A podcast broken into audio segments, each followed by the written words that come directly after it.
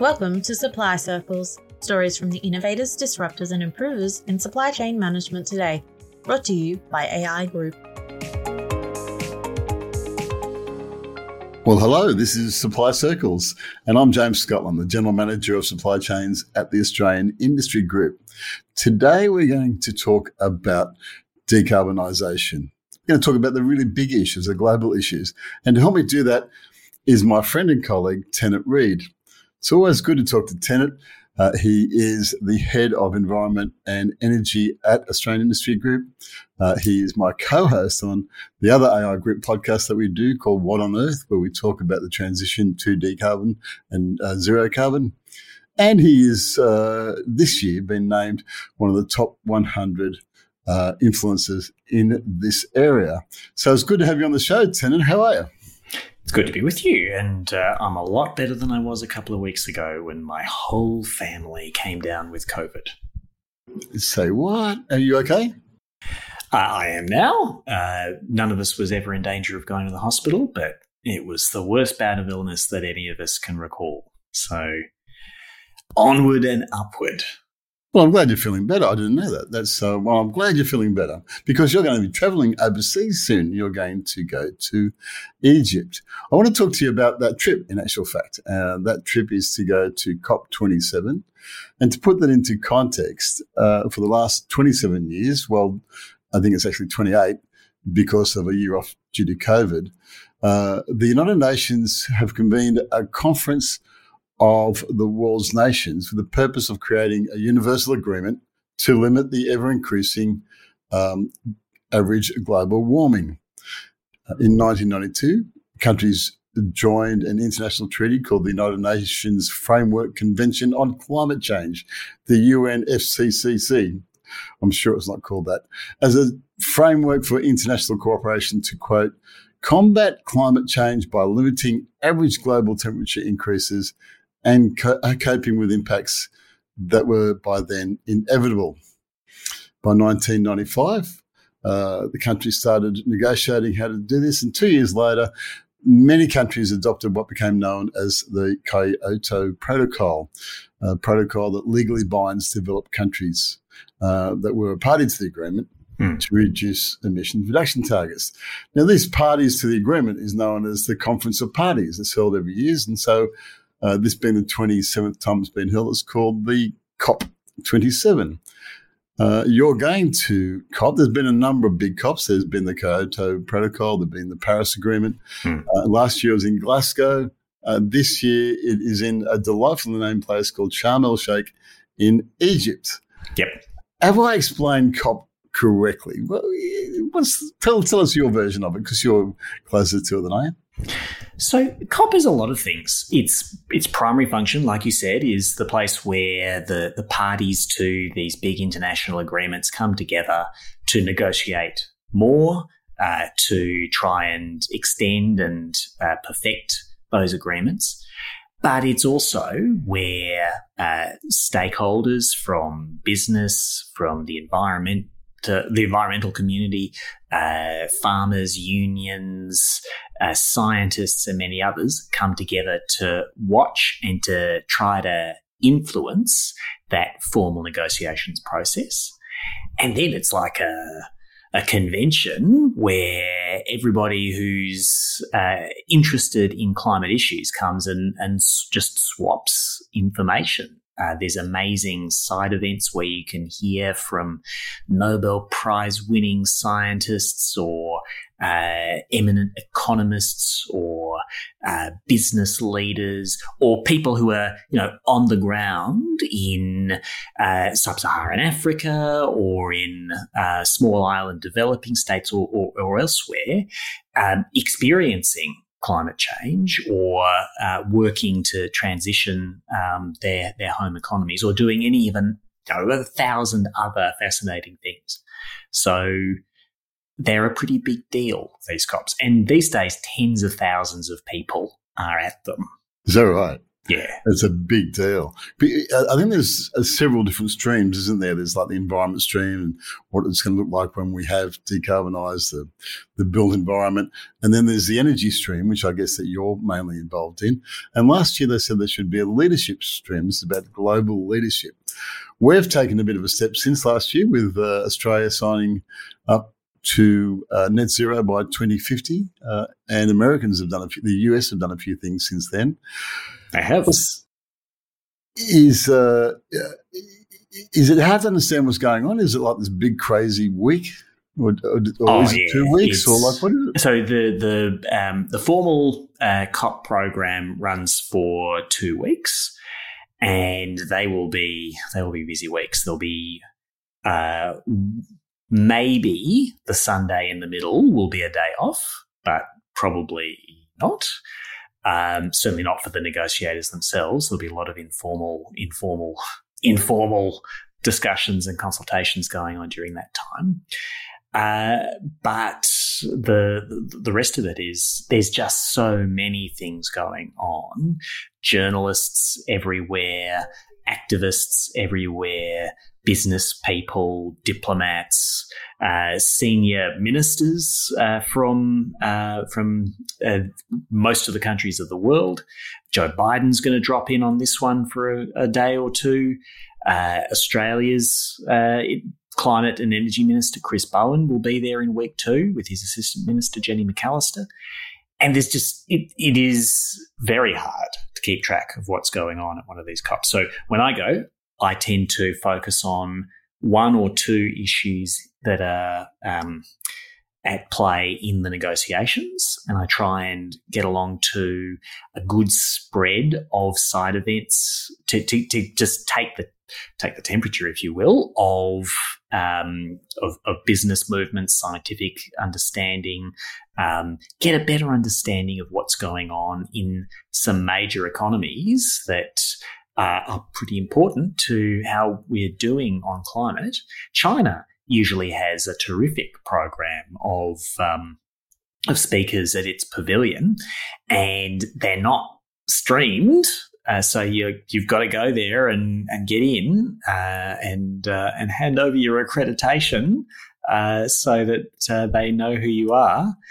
A couple of years ago, well, more than a couple now, I was uh, I was tweeting away my notes of um, the uh, interesting things being said by uh, by prominent economists from China and and elsewhere at one of these Chinese events, and uh, somebody from the the, the secretariat, uh, the, the, the Chinese delegation, uh, came up and said, "Who are you?"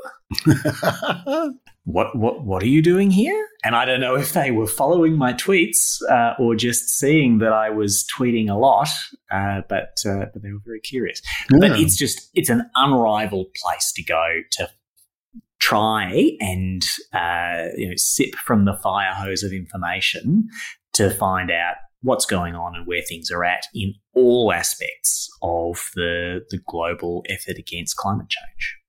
Well, who doesn't like waking up in the morning and you know having a cup of coffee with a couple of Nobel Prize Nobel Prize winners and a few and PhDs. You bump into amazing people just in the corridors, hmm. especially mm. towards the end when you know things things get a bit crazy. Um, so yeah, it's it's uh, a terrific experience for climate nerds, um, but a, a, pretty interesting experience for anyone, I think. How does a um a young smart nerd from Melbourne end up in uh, COP? So uh, the first COP that I really engaged with was uh, the Copenhagen COP uh, back in 2009. And if uh, if listeners remember this one, they probably remember it as an enormous disappointment. But um, oh, what did you do, Tennant? I swear it wasn't me.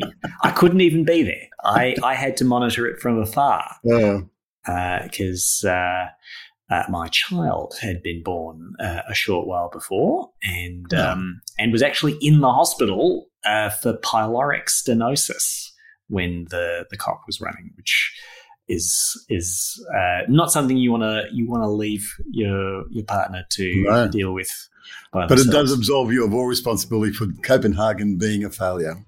Well, I, um, you know, Australia uh, had just been through, in fact, we, we were not quite done with, a wrenching debate about the carbon pollution reduction scheme and the, the imminence of Copenhagen, uh, where there was a hope. Is, is this like Gillard or Rudd era? This was Rudd. Rudd. Um, uh, at, at, this time, Rudd. Is that when he Minister. took the 270 people with him by plane or something? he, he, he took a significant delegation, and, and, Australia, you know, played a very active role in that COP. The hope was that that was going to be the one where a post Kyoto agreement was struck that would bring all countries into uh, the expectation of making commitments on reducing emissions. Uh, because, as you said, um, Kyoto was a, it was an important milestone, but it only set emissions reduction targets or control targets for developed countries. And not every developed country signed up. Uh, mm. The hmm. United States never ratified Kyoto. Australia didn't ratify Kyoto until um, 12 years later. Mm uh, or just about. And uh, so uh, it, it, didn't impose obligations on countries where the the major uh, expected potential growth in emissions was going to take place. Yeah, so Copenhagen was. Sorry. Explains how complicated this is, doesn't it? You know, oh, absolutely. It's hard to uh, get anything done yeah. in a global. Well, it is. So, and and the the thing that makes it um, well, one of the things that makes it especially hard is that uh, agreements are struck by consensus in the UN Framework Convention on Climate Change.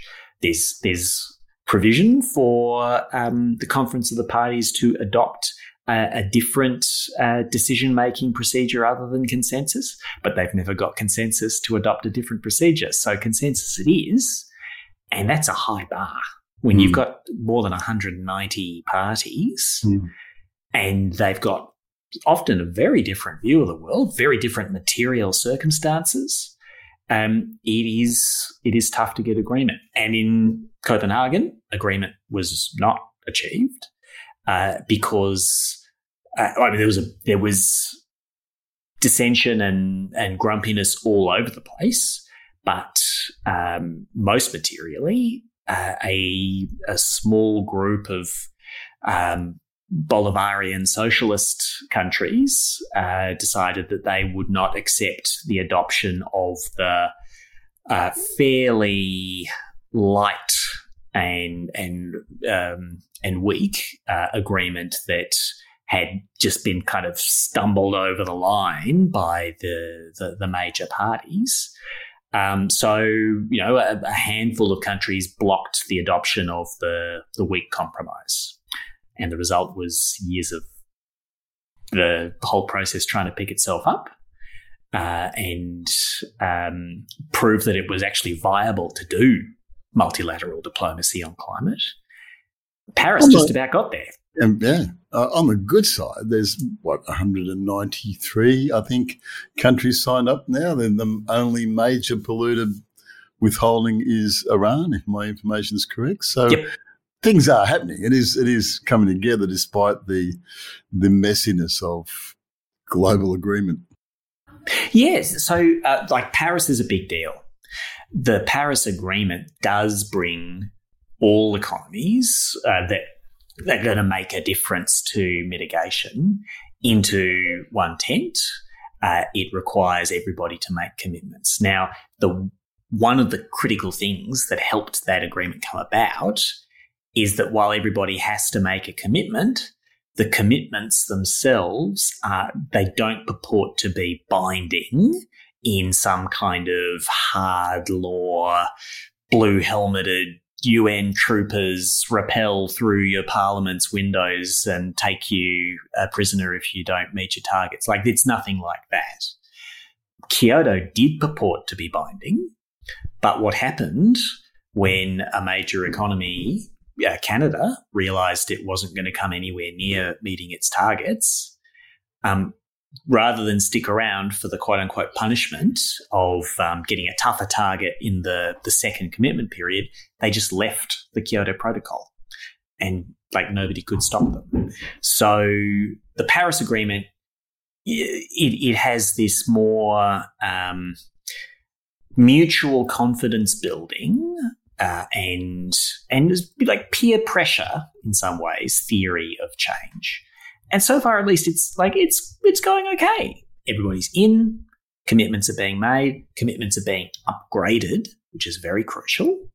Um, everybody knew that the original Paris commitments were not going to be enough to keep global warming to well below two degrees, let alone one and a half degrees, which is the the, the goal that gets m- more focused now. Still not universal agreement that that is the real goal to aim for, but um, the, the the process is delivering some results.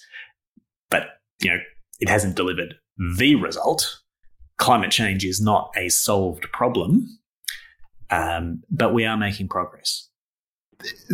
A couple of good things that you mentioned. One is is that a lot of people that are at these things are business people. It is not just the political or the social uh, conversation about carbon. There is some yeah. hard um, business leaders there who are negotiating how we're going to keep it at 1.5 by running our businesses. So when we come back, I want to talk about that. I think uh, I distracted you a little bit. How did you end up being involved in, in COP? It seems like a, a long way from the world, but I guess we're not. We're, we're part of it, aren't we? Yeah. So I think for Australian industry, one of the issues that's been um, most at stake in these negotiations, and, and it's the one that I've been um, sent to several cops to to, to monitor and, and, try and um, uh, help um, Australia play um, a, a, positive role on is international emissions trading. That is, mm-hmm. can Australia access or maybe supply abatement um, in international markets? Um, because there's this long-standing view from economists that uh, different countries are going to have very different costs of abatement. Some countries will have much more opportunity at a lower cost to reduce emissions or sequester emissions. Uh, others will have a tougher time of it. And anytime you've got those huge differences, there's the potential for gains from trade uh, for those who who uh, can to uh, be paid to by those who can't.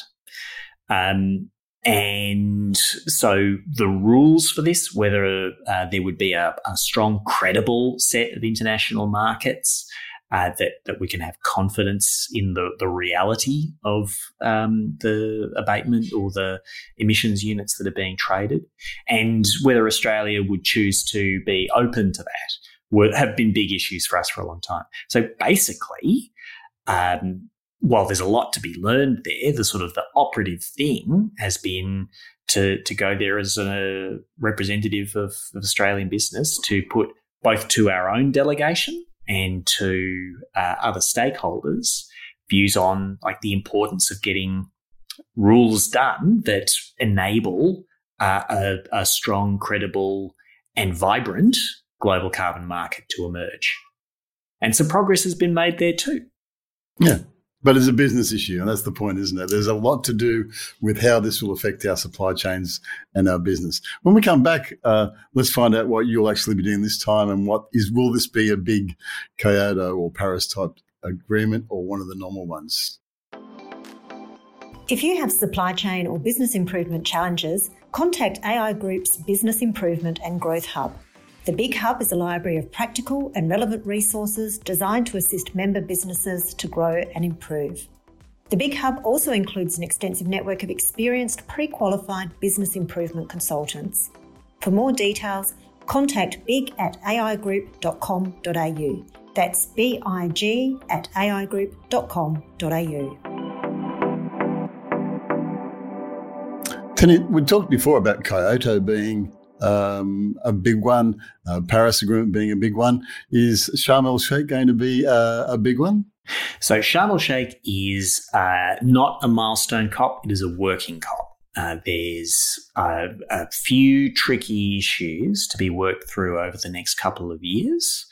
And uh, I think we are going to see some um, some tough conversations at Sharm. I think we're going to see some important uh, side uh, agreements and side work, uh, both between um, smaller groups of countries and uh, between uh, businesses and governments. Uh, but you know, the the Glasgow COP um, signed off on Which the Glasgow Climate year. Pact. That was a that was a lot of work. this is a stepping stone to milestones in a couple of years' time. Um, but there's some big issues that are going to be uh, in focus this time. And they are not mostly around the um, the thing that uh, I think most of us in Australia tend to think of around these climate negotiations is emissions reduction targets, what's called mitigation of climate change. That was a huge part of the focus at Glasgow.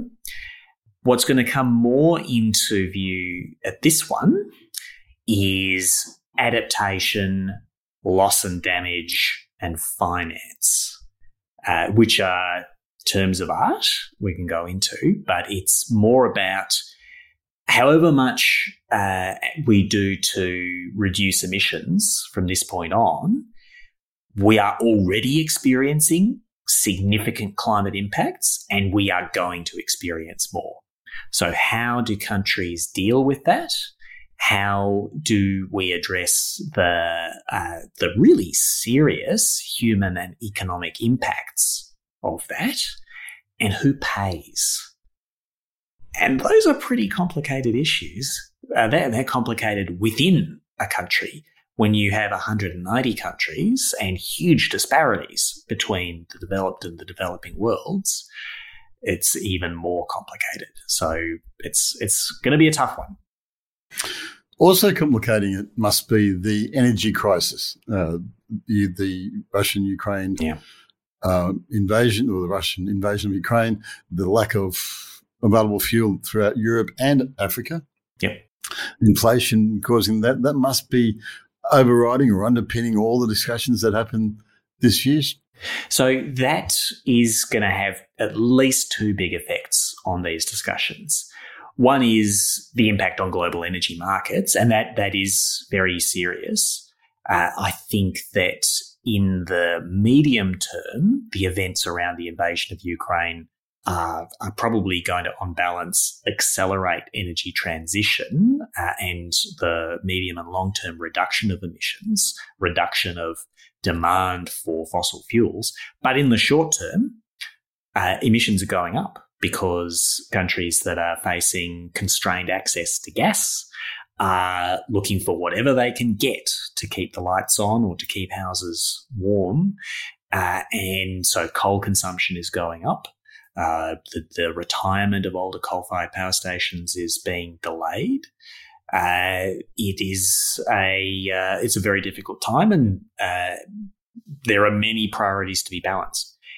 The other impact, though, that that conflict is going to have is that Russia and Ukraine are parties uh, at these negotiations, the confrontation between Russia and the, the broader West over Ukraine is going to be a significant dynamic, making it more complicated to not just to make overall progress, but like uh, when I go and observe these negotiations, when a party wants to chew up the available time by making a bunch of statements uh, or objections or, or interventions uh, that are really about making a political point, they they have many opportunities to do so. And I think that these negotiations are going to be made much more difficult by those tensions. And of course, those aren't the only tensions uh, at, at, work in the world today. We've got a, a, much more difficult relationship between the United States and China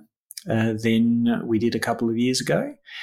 Uh, and I think that's going to come to the fore as well. And then, of course, you've got the the differences of view between developing countries broadly, uh, who are saying, well, we didn't cause the climate problem, uh, but you, are asking us to constrain emissions, uh, to change, to, to not grow in the way that Western countries did. So, what are you going to do for us? And developed countries have made some financial commitments to help in the past that they've done significant things towards, but they haven't met the letter of what they committed to around the, the amount of finance uh, or how accessible it was going to be. You know, that's a that's an interesting point. I, I, it just occurred to me that this COP is in Saudi Arabia, which is a Egypt. country that. That's oh, in Egypt. That's right. Yeah, no, sorry, I was thinking um, Saudi Arabia made all their money out of coal, out of um, carbon. Sorry, but no, it's in Egypt. Yes, yes. sorry. Next uh, year's is in the United Arab Emirates. So, but they're making significant steps towards uh, uh, reducing their carbon footprint, aren't they? The UAE. Uh, there, there's a lot of uh, clean tech investment. There's a lot, you know, mm. like frankly, there's a lot of clean tech investment these days uh, from Saudi Arabia too. Um, right. Saudi Arabia would like to be the Saudi Arabia of hydrogen. Mm. A lot Makes of places sense. would like to be the Saudi Arabia of hydrogen. If I'm, uh, well, I am. If, if, if, if, I'm a business person and I'm turn the TV on in uh, a few days' time, I will see um, President Biden and, and, our Prime Minister and the Prime Minister of Canada and a bunch of world leaders who happens to whoever whoever happens to be the uh, Prime Minister of England on that particular day or the UK will be there.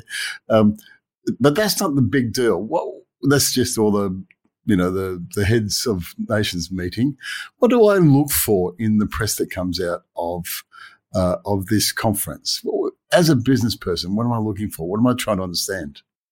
I think the um, the most important things to look for this time uh, will probably not be the um, the formal outputs of the negotiations because they're going to be quite technical. Uh, in in many aspects, they're going to be um, uh, progress markers towards a um, a larger agreement down the track. Uh, what's going to be most important, I think, is what global businesses are uh, announcing and committing to on the sidelines of this meeting. Uh, what's going to be just as important is the progress and the evidence of, uh, of policy effort that major economies are, um, are disclosing uh, at these events. So there's been uh, a lift in the ambition of um, emissions reduction uh, and the, the policies and the investments to achieve it from a lot of economies over the past couple of years. What are they going to bring uh, to as as as evidence of that and to to show their bona fides? I think we're going to hear a lot from the United States at uh, this meeting about what it's doing uh, through their Inflation Reduction Act, which is a truly colossal piece of legislation, hundreds of billions of dollars uh, committed to all forms of clean energy and accelerating transition for the United States.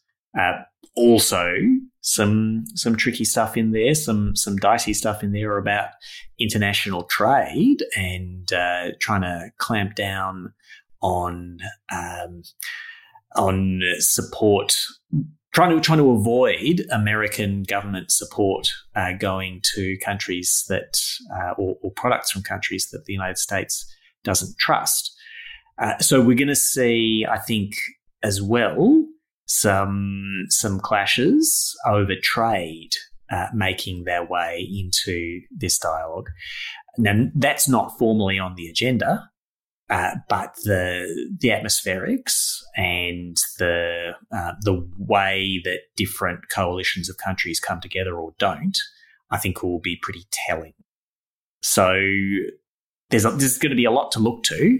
I think we're going to have some good news stories from what uh, what business and what nations are doing, I, I would expect a pretty contested and scratchy negotiation, though. I think that formal part of it is going to be very difficult. So we're going to see the world leaders turn up and shake hands, and have photos, and have some Not- meetings. Then we're going Not as many see- as last year because it's Oh, all right. it's well, it's not um, the the Landmark. Glasgow COP was uh, very unusual in the emphasis on get all the leaders there, have them there from the start, Yeah. make them set the tone for the whole event.